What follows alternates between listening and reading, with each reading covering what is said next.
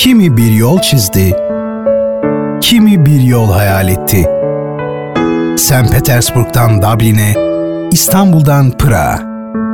Bir yanda dünyanın sesi, diğer yanda düşleri ve imgeleriyle zamanın seyrini değiştiren, insanlığın hayal gücüne tohumlar eken, varoluş sancımıza dokunan, unutulmaz düşünürler ve yazarlar.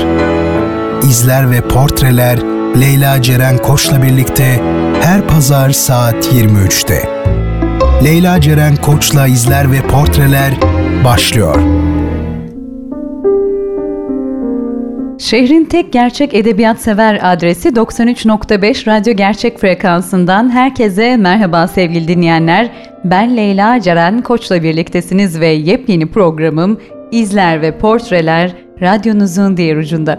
Biliyorsunuz yaklaşık iki yıldır her hafta pazar günleri bu saatlerde radyonuzun diğer ucundan sizlere sesleniyorum. Caz Bulvarı'ndan herkese güzel bir gece diliyorum. Diliyordum daha doğrusu. Ancak bundan böyle az önce de söylediğim gibi izler ve portrelerle birlikte radyonuzun diğer ucunda olacağım.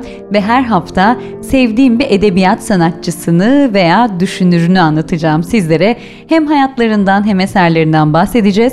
Tabii bu bilgileri paylaşırken diğer yandan da minik müzik molaları vereceğim. Artık sadece caz değil, izler ve portrelerde klasik müzik ve dünya müziklerine hatta alternatif seslere rastlamanız da oldukça mümkün olacak. Ve dilerseniz yavaş yavaş başlayalım. İlk programda kimden bahsedeceğim peki? Madem bir edebiyat programı yapıyoruz, romanlar, yazarlar, düşünürler söz konusu.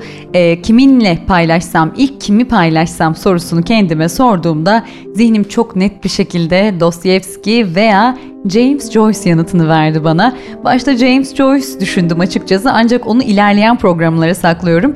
Ee, bir de onun harika eseri Ulysses'i de okuma çabam henüz son bulmadığından zamanı olduğuna karar verdim. Ee, daha iler, ilerleyen zamanlarda e, yapmaya karar verdim. Tüm dünya edebiyatına yön veren o Rus klasiklerinden, devlerinden biriyle başlamak istedim. Onun için Dostoyevski ile başlamak istedim. Fyodor Mihailevich Dostoyevski. Ee, bu gece kendisinden bahsedeceğiz. Onun oldukça travma dolu bir hayatı var. Ee, ondan bahsederken tabii diğer yandan da madem Rus klasiklerine girdik dedim Rus bestecilerden e, örnekler vereceğim sizlere. Güzel eserler dinleyeceğiz bu gece. Ve sanırım vakti geldi. İzler ve portreler başlıyor. Herkese tekrar merhaba ve hoş geldiniz.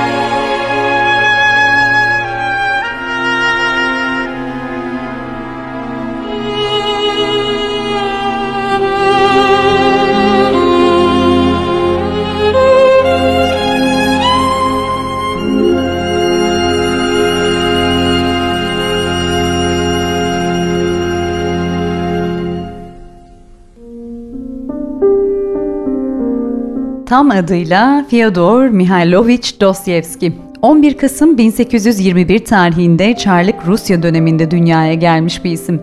Dostoyevski'nin babası soylu bir askeri cerrah ve görevinden emekli olduktan sonra da Dostoyevski'nin de doğacağı Moskova'da bulunan Mariinsky Hastanesi'nde gönüllü olarak çalışmaya başlamış birisi.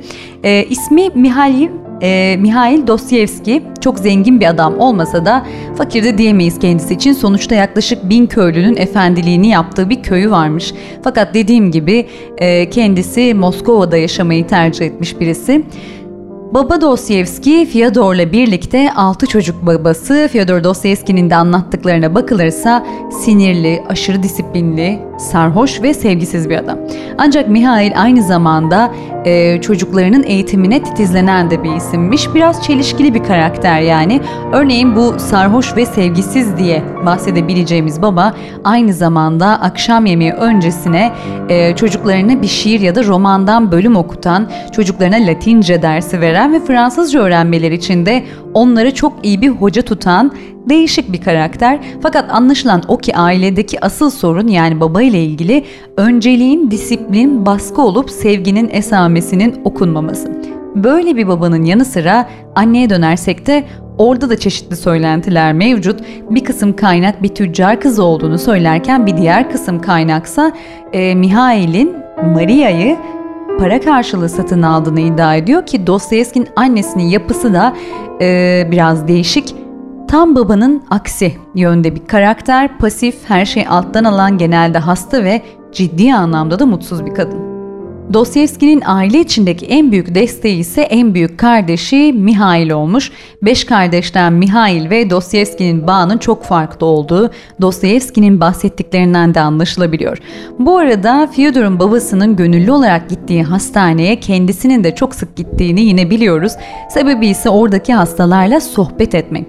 Bu yıllarda henüz ilk öğretim okulunda okuyan Dostoyevski'nin en sevdiği şeylerden biri işte bu insanlarla konuşmak, onları dinlemekmiş. Lise çağlarına geldiğimizde ise sanatçı artık Moskova'dan Petersburg'a taşınıyor. Bunun en büyük sebebi ise annesini kaybettikten sonra daha fazla baba Dostoyevski'nin baskıcı, sıkıcı ortamında bulunmak istememesi. Velhasıl sanatçı Petersburg'da bir mühendislik okuluna yazılıyor ki bu okulun da yine çok disiplinli bir okul olduğunu es geçmeyelim. 1839 senesinde ise sanatçı babasının ölüm haberini alıyor.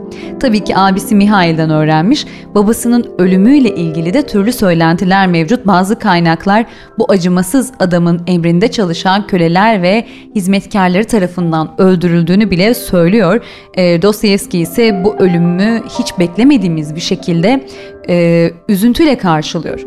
Bu kadar acımasız ve gaddar bir adam olmasına rağmen onun ölüm haberini alan Dostoyevski henüz 18, 18 e, yaşında bu sırada ve ilk epilepsi nöbetini geçiriyor bu acı haber üzerine.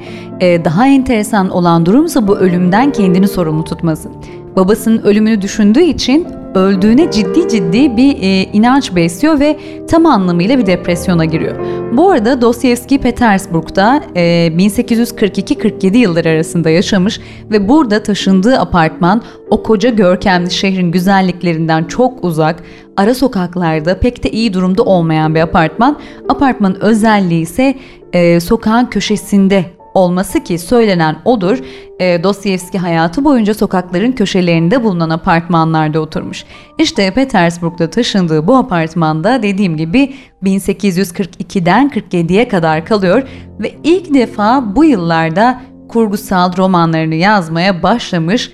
İlk kaleme aldığı eseri ise insancıklar oluyor. Şimdi bu noktada kısa bir ara vereceğiz sevgili dinleyenler ve güzel iki eser dinleyeceğiz bu gece. Dostoyevski ve Rus edebiyatıyla ilk programı yapıyor olmamızın etkisiyle sizlerle iki Rus bestecinin değerli eserlerini paylaşmak istiyorum. Başlangıçta Çaykovski ile açılış yapmıştık. Ondan devam etme taraftarıyım.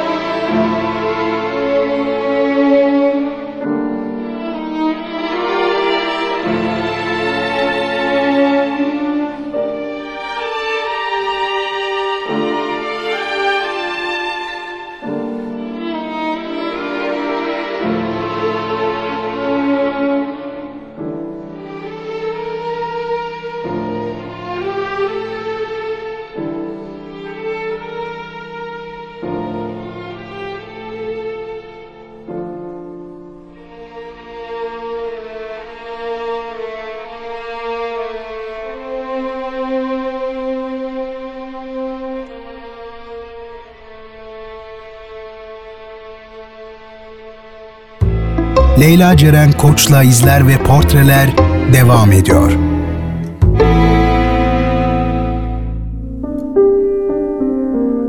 Ve Tchaikovsky'nin iki güzel eserinin ardından devam ediyoruz.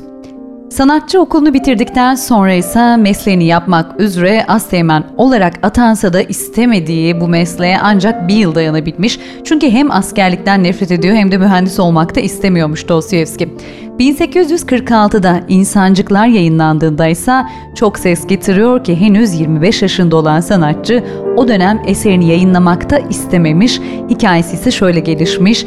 Dostoyevski eserini dönemin önemli şairlerinden Nekrasov'a veriyor ve Nekrasov e, bir gecede okuduğu eserden çok etkilenip bu eseri derhal Belinsky'nin görmesi gerektiğini söylüyor. Belinsky ise Rusya'da dönemin en önemli edebiyat eleştirmeni bu arada. Nekrasov eseri Belinsky'ye verirken aynen şöyle bir yorumda bulunmuş. Yeni bir Gogol doğuyor diyor. Bu benzetmeye ise Belinsky çok kızmış ve şöyle cevap vermiş. Zaten size kalsa Gogollar mantar gibi yerden biter. Ee, oldukça sert bir cevap ancak tabi romanı okuduktan sonra fikrin neredeyse tamamıyla değişiyor. İnsancıkların ardındansa 1846 yılında Öteki 1847'de Ev Sahibesi, 1848'de Beyaz Geceler eserlerini yayınlamış Dostoyevski. Ee, Öteki adlı romanında çift kişilikli bir memurun kendisi hariç diğer kişiliklerden kurtulma, e, kurtulma isteği işlenirken Ev Sahibesi adlı Gogol tarzına öykündüğü uzun öyküsünde ise Ordinov adlı karakterin insandan uzak ve bilime adanan ömründe aşkı keşfetmesi anlatılıyor. Beyaz Geceler romanında ise aşırı hayalci bir adamın dört günlük aşkı konu edinilmiş. Tabi bu üç roman asla e, İnsancık romanının gördüğü ilgiyi görememiş. Hatta İnsancıklar romanını öve ve bitiremeyen Belinski bu üç eseri asla kale almadığı gibi dalga bile geçmiş ve tabi zaten kırılgan ve hassas bir ruha sahip olan Dostoyevski bu eleştirileri kaldıramıyor ve uzun bir depresyona daha giriyor, uzun bir depresyonla boğuşmaya başlıyor. 1848 yılında Beyaz Geceler adlı romanından hemen sonra Bir Yufka Yürek uzun öyküsünü kaleme almış. Bu eserle biraz toparlansa da yine eski seviyeyi yakalayamadığını fark edince de politikaya yöneliyor yazar ve e, Petraşevski çevresi olarak bilinen monarşizm karşıtı bir edebiyatçı entelektüel tartışma grubuna katılıyor. Bu çevreli olan ilişkileri ise ona hoş olmayan deneyimlerin kapısını açıyor demek hiç de yanlış olmaz. Hatta acı deneyimlerin kapısını açıyor. Çünkü bu çevreli olan ilişkileri sebebiyle Dostoyevski, Belinsky'nin yasaklı Gogol'a Mektuplar adlı kitabını ve yasaklı başka kitapları da e, bulundurmakla suçlanmış. E, tabii bu suçlama onu Çar 1. Nikola'ya karşı mücadele ettiği iddiasına götürmüş ve sonuç olarak da tutuklanıp Sibirya'ya sürgüne yollanıyor. Bu arada Dostoyevski'nin e, görüşü tam olarak şöyle ki sıkı bir Rus milliyetçisi ve Hazreti İsa'nın bile Rus olduğunu düşünecek derecede de bu duruma takıntılı. Bir de e, sürgün cezasından önce aslında idam cezasına çarptırılıyor. Dostoyevski ancak daha sonra e, Çar'ın bir kararıyla cezası 4 yıl kürek mahkumluğuna, 6 yıl zorunlu askerliğe ve bir daha e, St. Petersburg'la Moskova'ya girememe cezasına çevriliyor ve Sibirya yılları başlıyor. Bu oldukça acı e, çekerek deneyimlediği yıllar diyebiliriz. Çünkü eksi 40 derecede zincirli bir halde kar küreyerek, mermer kırarak geçen senelerden bahsediyorum. Tüm bu zaman boyunca ise okumasına izin verilen tek kitap İncil. Cezasının ikinci kısmında ise zorunlu hizmet dönemi var tabii ee, ve Semipalatinsk adındaki şehirde bulunan askeri kışlaya er olarak verilmiş bu dönemde de. Fakat 1854 yılında başladığı bu ceza görevinde Dostoyevski 3 yıl sonra subaylığa kadar yükselmiş ve hayatı boyunca ne yazık ki ne yazık ki pişman olacağı mutsuz bir evlilik yapıyor Maria Iseyeva ile birlikte bu dönemde. Şimdi buraya kadar geldik. Devam etmeyeceğim. Burada kısa bir ara daha vereceğiz. Ee, harika bir besteciyle e, Mussorgsky ile devam edeceğiz. Night on Belt Mountain ile devam edeceğiz. Sonrasında ise artık Dostoyevski'nin e, en ağır yıllarını anlatmaya başlayacağım. Ve gelelim 1859 senesine sürgün bitiyor. Dostoyevski Moskova'ya yakın bir kasabaya taşınıyor ancak kötü geçirdiği yılların etkisi de hala üzerinde. Bu sürgünden döndüğünde ise yaptığı ilk iş dergi işine girmek oluyor. Bu arada iki eser daha yazıyor. 10 yıllık aradan sonra yani bu eserlerden Ölüler Evinden hatıralarla eski gücüne kavuşmaya başarmış ve eleştiri çevrelerinden de e, olumlu dönüşler almış. Sonrasında ise hemen dergi işine giriyor ve Vremya Zaman adlı bir politik edebiyat dergisi yayınlamış. Bu dergide Batı dillerinden tefrikalar yayınlanıyor, politik analizler yapılıyor. Dergi Polonya'da Ruslara karşı yapılan Ocak isyanını analiz ettiği için de 1863'te yayın hayatına son verilmiş. E, tabii dergi zaten Dostoyevski'nin Batı karşıtı panislavist metinleriyle de dolup taşan bir dergi. Bu dönemde çok çalışmaktan yorgun düşen yazarın zaten pek de iyi durumda olmayan sağlığı biraz daha bozuluyor. Özellikle psikolojik açıdan ve doktorları da kendisine uzun süreli bir seyahat tatil öneriyorlar ve Dostoyevski de bunun üzerine yıllardır hayalini kurduğu gibi abisi Mihail ile birlikte bir Avrupa turuna çıkmış. Bu yıllarda kendisi de bir çelişki doğuyor tabii. Çünkü Batı'yı yerinde gözlemledikçe Batı karşıtı görüşleri günden güne alevleniyor. Ancak diğer yandansa kendini Almanya'nın kumarhanelerinde sabahlamaktan alıkoyamıyor. Adeta gözünü buralarda açıp kapatıyor diyebiliriz. Ve tabii ki de çok ama çok kaybediyor. Her şeyini kaybediyor. Zaten Kumarbaz romanı ve buradaki Iroka'daki e, oradaki karakteri bu yıllardaki tecrübelerinden doğmuş. 1864 senesinde Rusya'ya dönen Dostoyevski bu tarihte ikinci bir dergi girişiminde bulunuyor ve ağabeyiyle birlikte Epoha Devir adlı dergiyi yayımlamış ve hatta yer altından notları da burada tefrika etmiş. Bu yıllardan sonra ise e, yazar yazım açısından altın çağını yaşamış demek çok mümkün. Üst üste en önemli eserlerini veriyor o yıllarda. 1866'da Suç ve Ceza, 1971-72 yılları arasında ise Eciniler. Bu süreçte artık yayıncılarla da ilişkileri iyice samimileşiyor, e, samimileşiyor tabii ve artık başarı ve şöhretin getirdiği güvenle de yayıncılardan büyük avanslar alıp hepsini kumarda kaybetmeye başlamış. Bu sırada yanına da daha hızlı yazabilmek için bir sekreter e, alıyor. Hiçbir zaman sevmediği eşinin 1867'deki vefatından 3 yıl sonra da bu hanımla hayatını birleştirmiş. Bu evliliğinden olan kızı ise henüz 3 aylıkken hayatını kaybediyor ve Dostoyevski yine bir travmayla daha baş başa kalıyor. Üst üste yıllar boyunca yaşadığı ağır olaylar neticesinde yazar artık iyiden iyiye deliliğe doğru evriliyor diyebiliriz. Büyük romanların yazarı, dünya edebiyatına yön veren bir isim ancak yoksulluk, kumar bağımlılığı, epilepsi nöbetleri, aileden gelen darbeler kaldırabileceğinden fazlasıydı diyebiliriz. Eşiyle evlendikten sonra da son bir defa daha Avrupa yolunu tutuyor ki bu yolculuğun sebebinin de alacaklılardan kurtulmak adına olduğu söyleniyor. Hatta öyle ki Almanya'ya varışlarından yaklaşık 10 gün sonra eşini Dresden'de bırakarak en yakındaki kumar şehri Hamburg'a e, gidiyor Dostoyevski. Sanatçının genç yaşına yazdığı bu döneme ait mektuplarda sabahtan geç vakitlere kadar kumar masasının başında geçen bir zaman diliminde söz ediliyor. E, yazarın kumar oynarken ve sonrasında yaşadıkları, kaybetmenin getirdiği vicdan azabı, pişmanlık ve ruhsal çatışma, e, çatışmalar içtenlikle kaleme alınmış bu mektuplarında. Hatta eşiniz şöyle seslenmiş. Anya, sevgili arkadaşım, karıcığım beni affet.'' Ve sakın bana alçak deme. Suçluyum, gönderdiğin her şeyi kaybettim. Her şeyi son kuruşuna kadar dün aldım ve dün kaybettim diyor. E, hatta rehine verdiği kol saatini, Katkov'dan istediği 500 rubleyi ve eşinin alyansı da dahil son mücevherlerini satmasıyla gelen paraları da kayıp hanesine eklersek Dostoyevski'nin yapıtlarında betimlediği yaşam öykülerinin kahramanları kadar trajik bir konumda olduğu yeterince anlaşılabilir sanırım.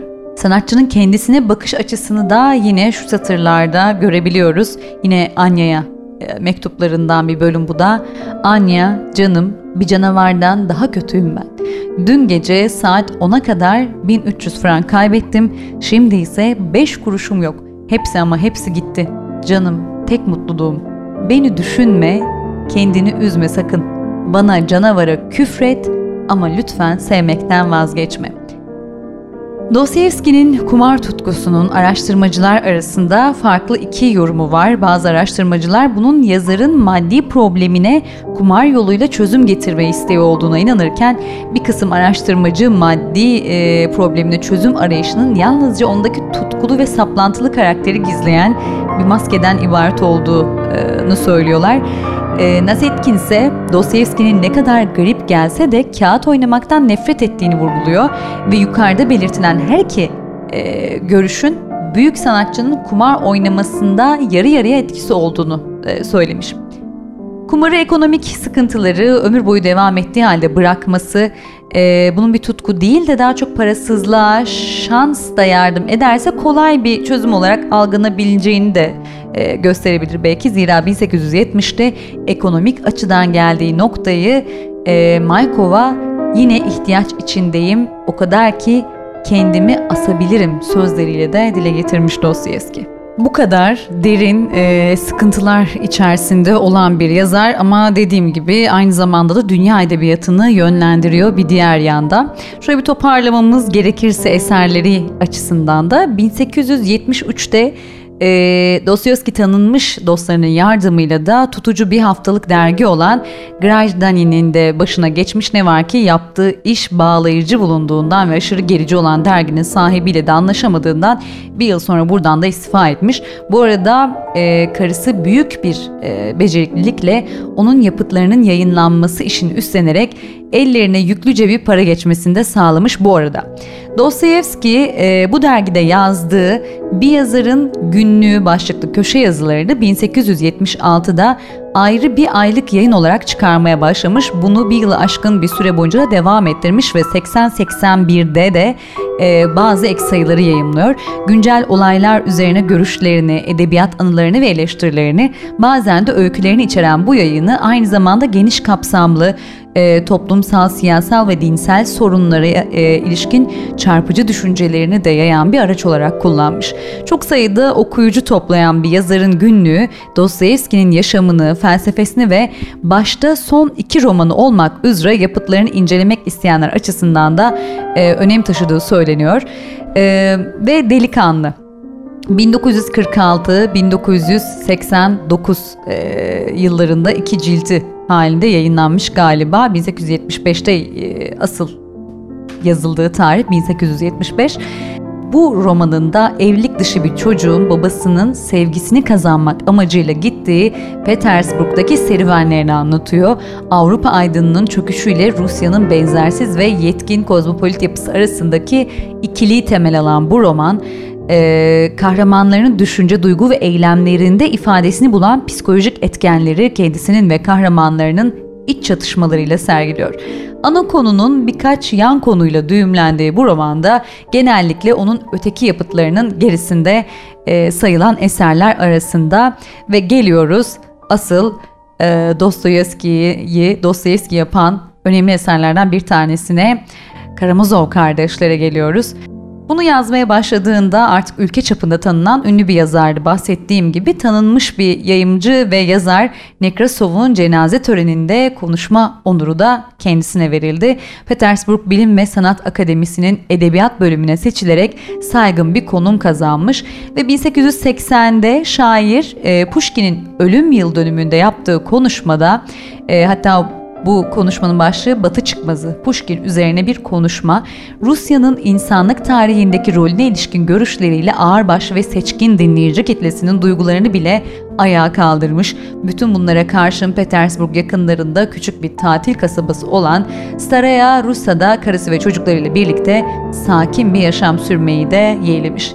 Yürüyüş ve roman çalışmasıyla geçen buradaki düzenli yaşamı içinde de yazıcılığını üstlenen karısının yardımıyla da son romanını bitirebiliyor. Dostoyevski'nin yazarlık yaşamı boyunca değindiği önemli temaların bir arada işlendiği bir roman e, Karamazov Kardeşler. Çıkarcı ve şehvet düşkünü bir babanın her biri ayrı e, annelerden olma dört oğlunun sevgi, nefret, günah ve tutkuları çerçevesinde sürüp giden bir inanç arayışını, Tanrı'ya ulaşma çabasını temel alıyor. E, Hristiyanlık idealiyle özdeşleştirilen en küçük kardeş Alyosha yaşamın anlamından çok yaşamın kendisini seviyor. Dimitri de yaşamı sever ama yaşamın anlamını kavramaktan uzak kalıyor mesela. Yaşamdan çok yaşam anlamı üzerinde duran Ivan ise romanda en önemli yeri tutuyor. Ivan'da görülen kararsız duyguların temelinde ise insanoğlunun Tanrı ile evrensel mücadelesi yatıyor diyebiliriz.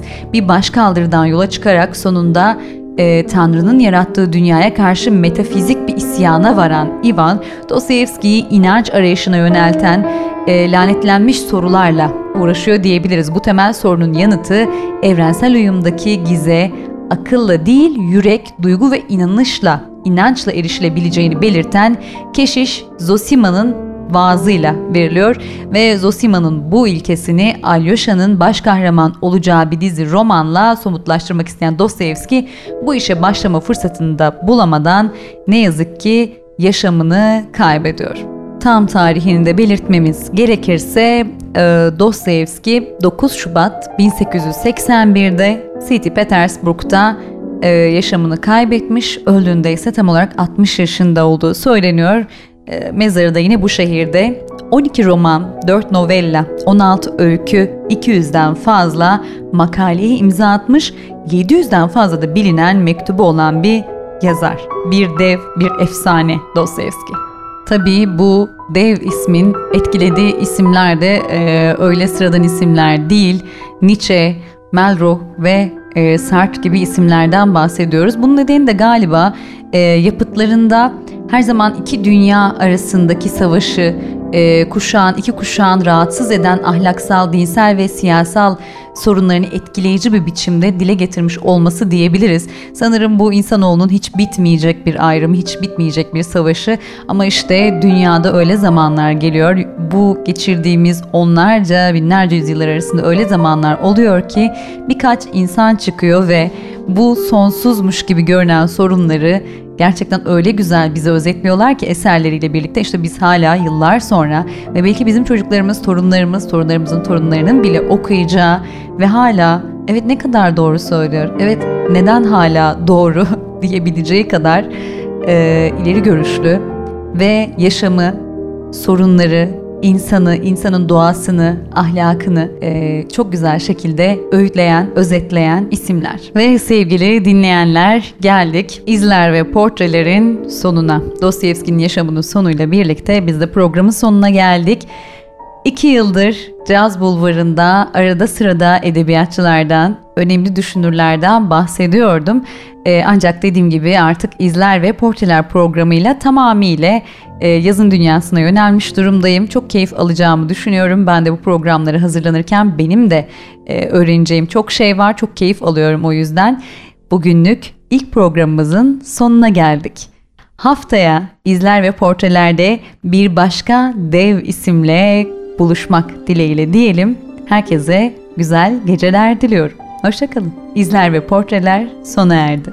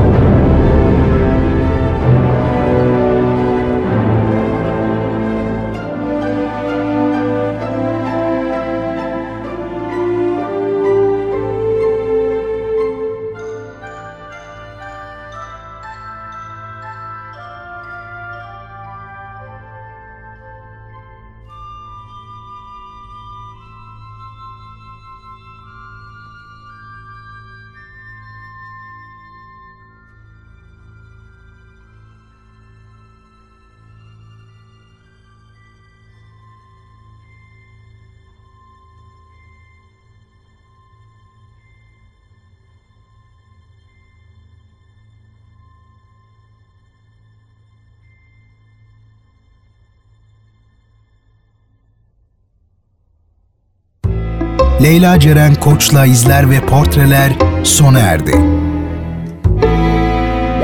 Bu program hakkındaki düşüncelerinizi dinleyen et radyogercek.com adresine mail atarak bize ulaştırabilirsiniz.